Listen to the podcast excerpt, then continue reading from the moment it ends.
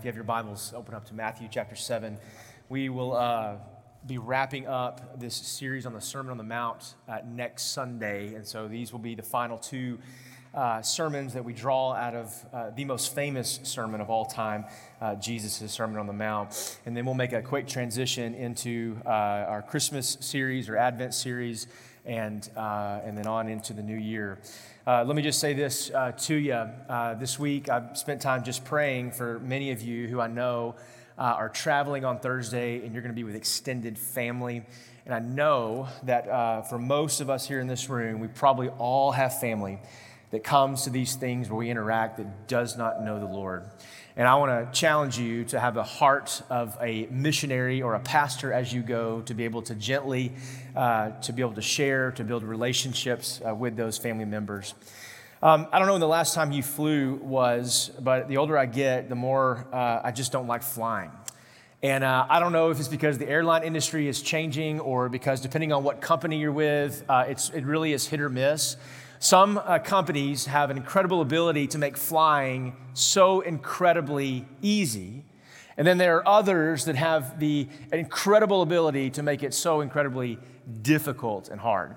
Whether it's from the check in process uh, to what bags you can bring, how many bags you can bring, how do you board, when do you board, how they treat you when you're on the plane. Do, they, do you get a Coke and a, and a bag of peanuts now, or is it just water? There's no more meals. And so everything about it has just sort of been upended and, and it's difficult. And there's, there's some that are, that are easy to go to, and there's some that, that you would prefer to, to be a part of, I'm sure, if you've flown recently. And then there are some that you just stay away from because of the difficulty and how narrow it can often be. Well, Jesus comes to this place in the Sermon on the Mount, and he actually saves his harshest rebuke towards the end.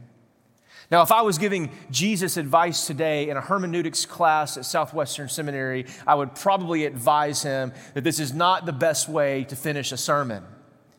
This is not the, the best tactic, if you will, to, to sort of go after. And so I struggled all week long with trying to figure out how to soften this a little bit or to work around it, but to still be able to be faithful to it. Because in this point in Jesus' sermon, listen, you got to hold on and, and buckle up because he's a little abrupt and it's a little rough.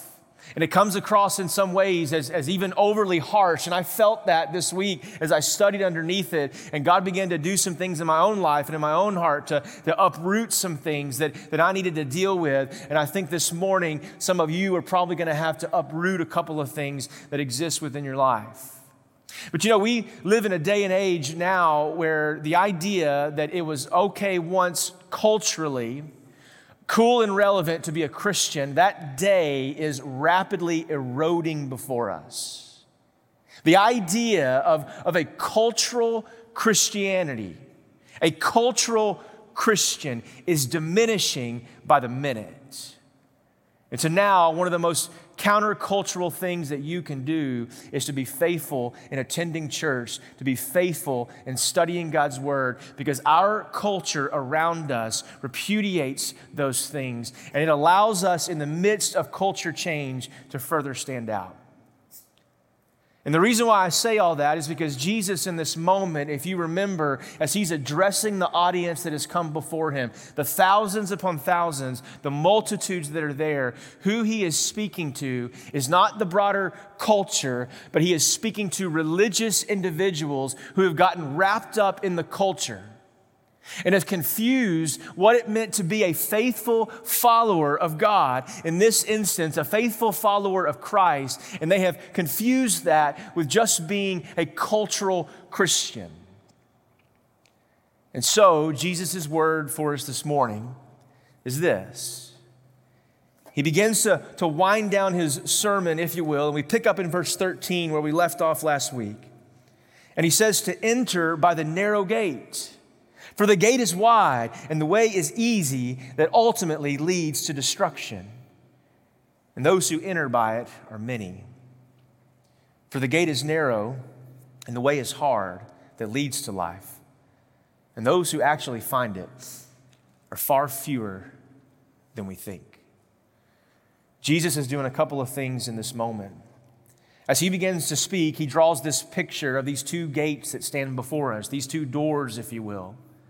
And one door being extremely narrow, and it's the, the narrow door that ultimately leads to life. And, and he illustrates it in that way to, to make this point and to magnify this point that walking with Christ faithfully is an extremely difficult thing to do. And it's the reason why not many actually find the door.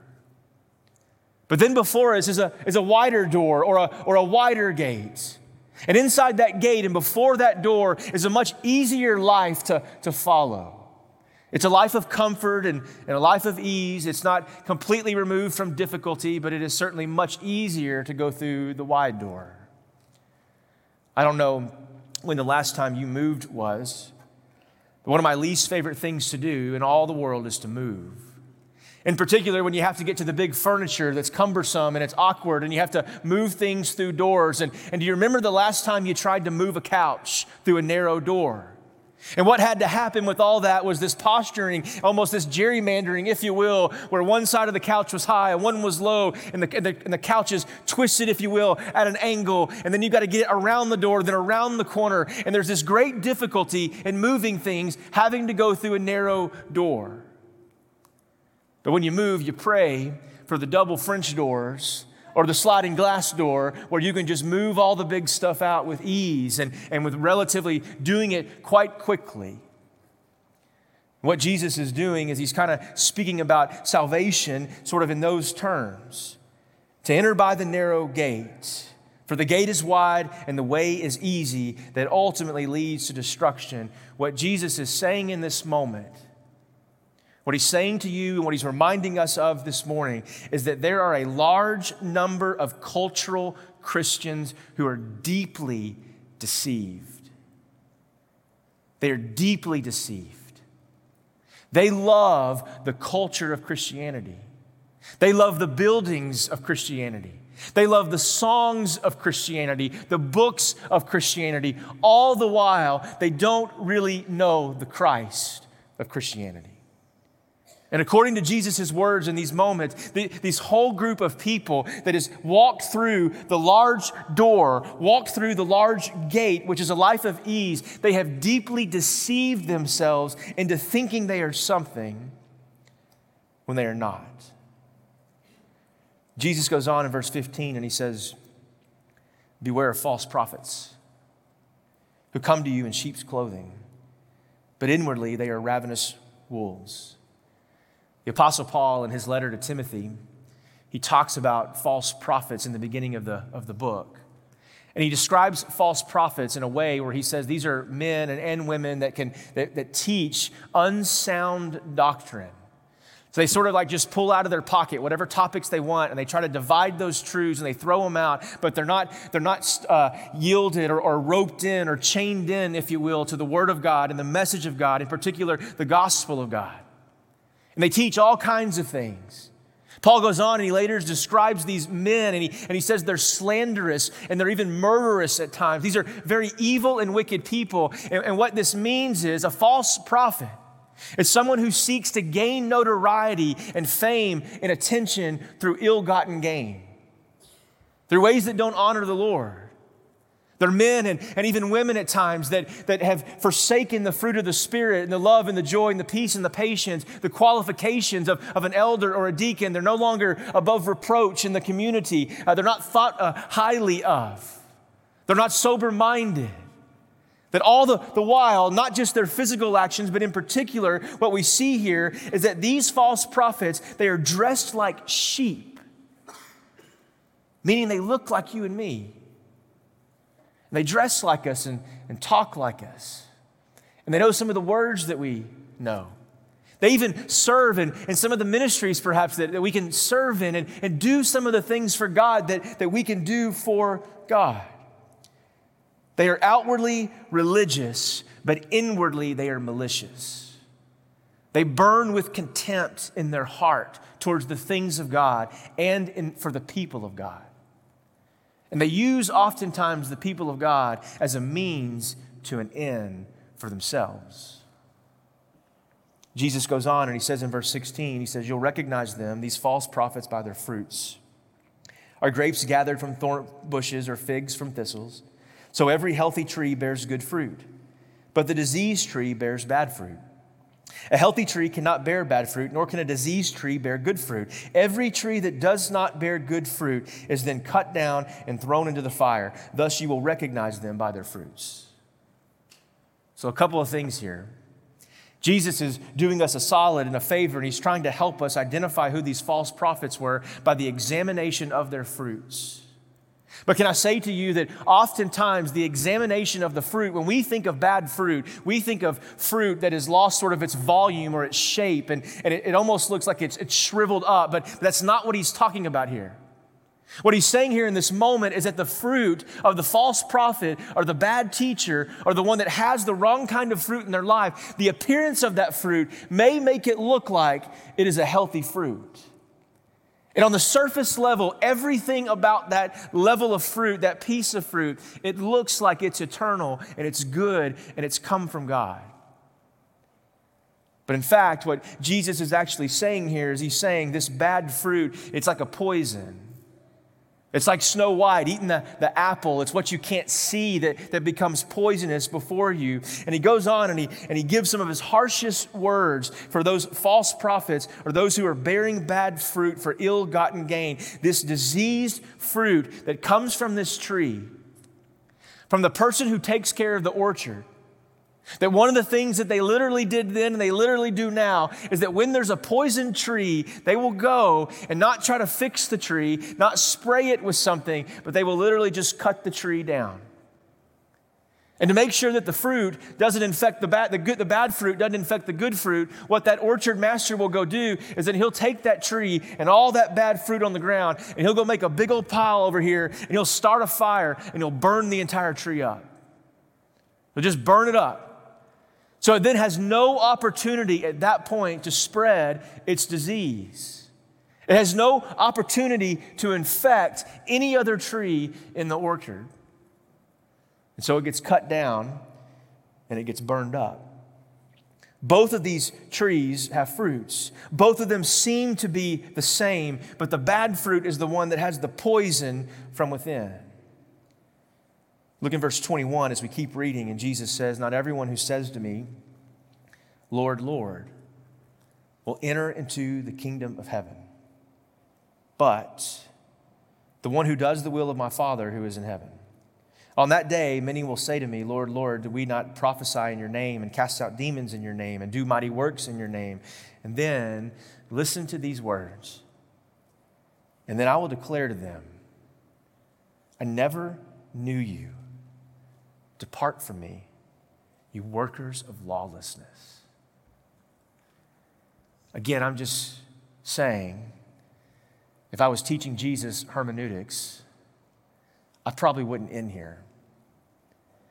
It's a very harsh and direct word, but it's a word that's come from God to remind his people of a couple of things and to cause us to go into a place of not confusion, but introspection in our own lives and the motivation behind why we do things for God.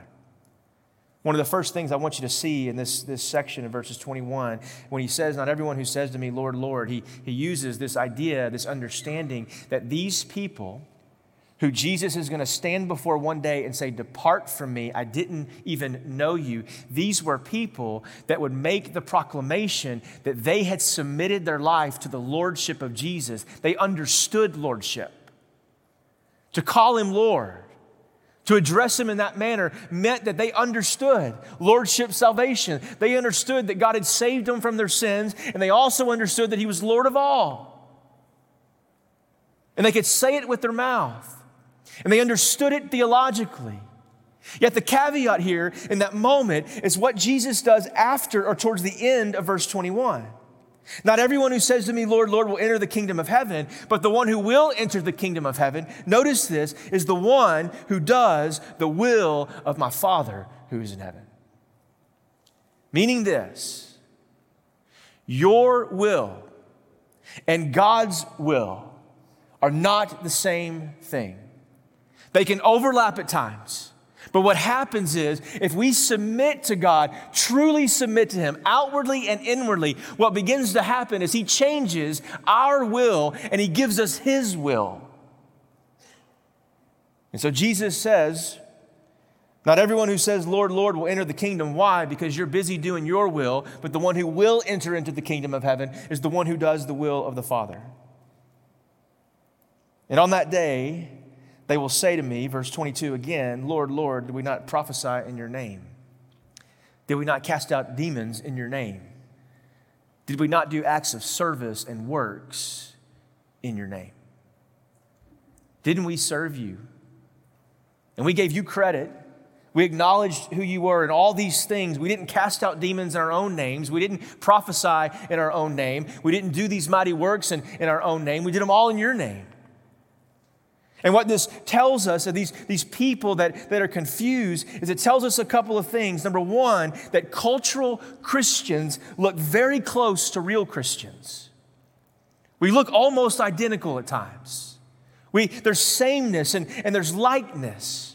But then Jesus says that for the, for the truly one that is, that is born again, the authentic Christian, we know at the end of verse 21 that these authentic Christians are motivated by doing what it is the Lord wants them to do. Not what they want, not what neighbor wants, or friend wants, or even spouse wants, but their motivation comes from adhering to and following and doing the will of God. But I think it also tells us something about these cultural Christians in verse 22 that they don't often realize that they're not actually saved. And here's what I think happens sometimes in Baptist culture or in evangelical culture. I think sometimes we get a false sense of assurance in our life that because I prayed a prayer, that it's the prayer or the magical formula or the incantation or whatever that is, the, the, Harry Potter spell thing that we say. I don't know what that is, but we think that just because we prayed a prayer, and I'm not against praying a prayer. I think it, it, it helps us clarify what it is that we believe. I'm not knocking the prayer. What I am knocking is the hope that we put in that one moment in time to sustain us for the rest of our life. And then what happens is the pattern of our life does not match the profession of what we said all those years ago. And what Jesus is saying emphatically here in this moment, and he's telling his people, is that the posture of your life, the rhythms of your life, they must they must always match the prayer that you prayed when you were 17 or 25 or 12 or 82, wherever it is that you find yourself on the spectrum. We are to continually and persistently walk with God and to pursue Him and to seek to do the will of our Father. Because God is, is after something in this room. He's, he's not after just a percentage of your life. He doesn't want nine tenths or three fourths or two thirds, but he wants the whole thing. Can you imagine for a moment that when I married Haley, and I said to her, Listen, darling, uh, there's 24 hours in a day. I'm going to give you 22 hours every day. 22 hours, I'm all yours. I'll do whatever you ask, whenever you ask. I'm going to give you 10% of my salary. I'm going to tithe to you and give that to you as your allowance. You go do whatever you want. For 22 hours a day, I'm yours and you are mine. But for those other two hours, we're not going to be married anymore. And you can go do what you want, and, and I'll go do what I want. Can you imagine what kind of marriage that would ultimately be? That'd be awkward and, and uncomfortable, and it'd be a sham of a marriage, would it not? That's not what God has called us to do. And what Jesus is doing in this moment is he's saying, listen, there are some of us here in this room that we treat God like that. There are some places, not just outwardly in what we do, but there are some places deeply rooted in your hearts today that you have not given over to God to take care of. And you're holding on to some things. And what we're doing in those moments is we're playing the, the percentage game with God. And these are the people that I believe that when Jesus says, will stand before me and I will say, Depart from me, for I never knew you. These were people that were not authentically saved and redeemed by God, walking with God. And to be honest with you, when I read this, it is, it's terrifying. And I know that, that, that for me personally, how I process this is I'm comforted by the hope of the gospel. And I'm comforted by the, by the kindness of our God and the graciousness of our God. And He is full of compassion and so full of mercy. He is slow to anger, He is steadfast in His love. He is unending in his, in his mercy and in his grace and his attention. He tells us through Zephaniah that he sings over us. And yet, I hear Jesus say, these men and women who said, Lord, Lord, look at these things that I, that I did. And you go, how do, I, how do I deal with that? What Jesus is saying to his children, to his people, is that the motivation and the heart behind why we do things for him, it deeply matters to God.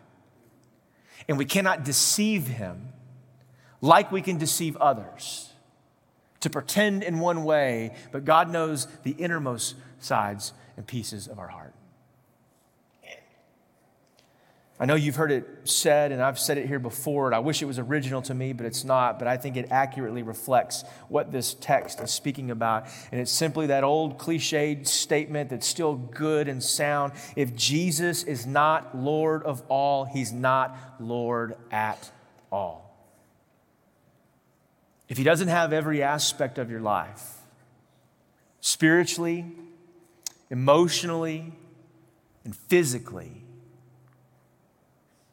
then what our response is today is to do the following. It's just simply to pray to Him and say, God, would you show me the places in my heart that I've not let go, I've not given to you? Would you invade my personal space deep within my heart, God? And would you pull out and would you uproot those things in my life that I've not given completely over to you? And then, Father, through your Spirit, would, would, you, would you mend the brokenness? Would you make what was once dead alive again, what, what once was, was hurting? And, and would you give me uh, peace and would you give me understanding that surpasses your, your presence? When you give that to me, it surpasses all understanding. Would you help me navigate those deeper parts so that I can stand before God and say, I am seeking to do the will of my Father who is in heaven?